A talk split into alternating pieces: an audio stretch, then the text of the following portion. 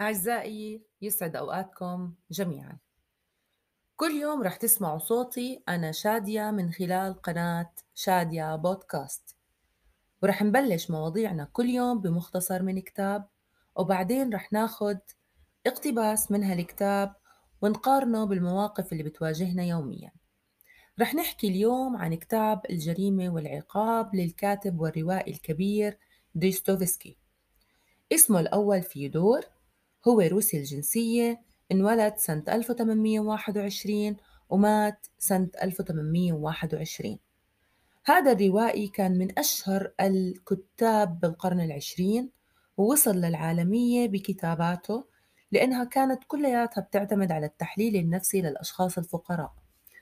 وصنفوه بوقتها النقاد بأنه من أهم المؤسسين لمذهب الوجودية في الأدب.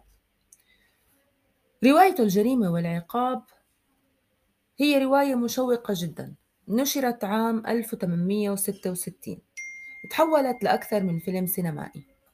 تحكي عن شاب فقير متمرد على وضعه بس عنده عزة نفس قوية كتير. هيأت له إنه هو من الأشخاص الأقوياء اللي بيقدروا يغيروا الواقع اللي هم فيه حتى لو كسر أي مبدأ من مبادئ الأخلاق اللي حتى لو وصلت لإنه يرتكب جريمة قتل. وبالفعل بطل الرواية قام بقتل جارته المرابية المسنة وأختها وسرقة أموالها. بعد ما خلص جريمته دخل بحالة رعب وخوف كبيرة. خلته إنسان مهزوز منطوي ودفعه هذا الشعور إنه يفكر بالانتحار. من أهم الاقتباسات اللي قرأتها بهاي الرواية بتقول أن يخطئ المرء في طريقه أفضل من أن يسير بشكل صحيح في طريق شخص آخر. أعزائي، بدي نتناقش بهاي المقولة وقديش بتشبه أفعال حياتنا اليومية أو الأشخاص اللي بمرقوا بحياتنا اليومية.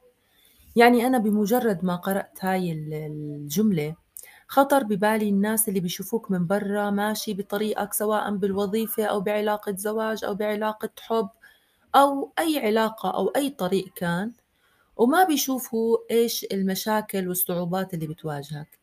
بفكروا إنه طريقك سالك حلو سهل فبيحاولوا ياخدوا مكانك بهذا الطريق. بدي إياكم بالكومنتس تكتبوا لي إذا تعرضتوا بحياتكم لهيك أشخاص ولهيك مواقف وخلينا نتناقش فيها مع بعض بفيديو جديد. بشوفكم بالفيديو الجديد إن شاء الله. شكرا لاستماعكم وإلى اللقاء.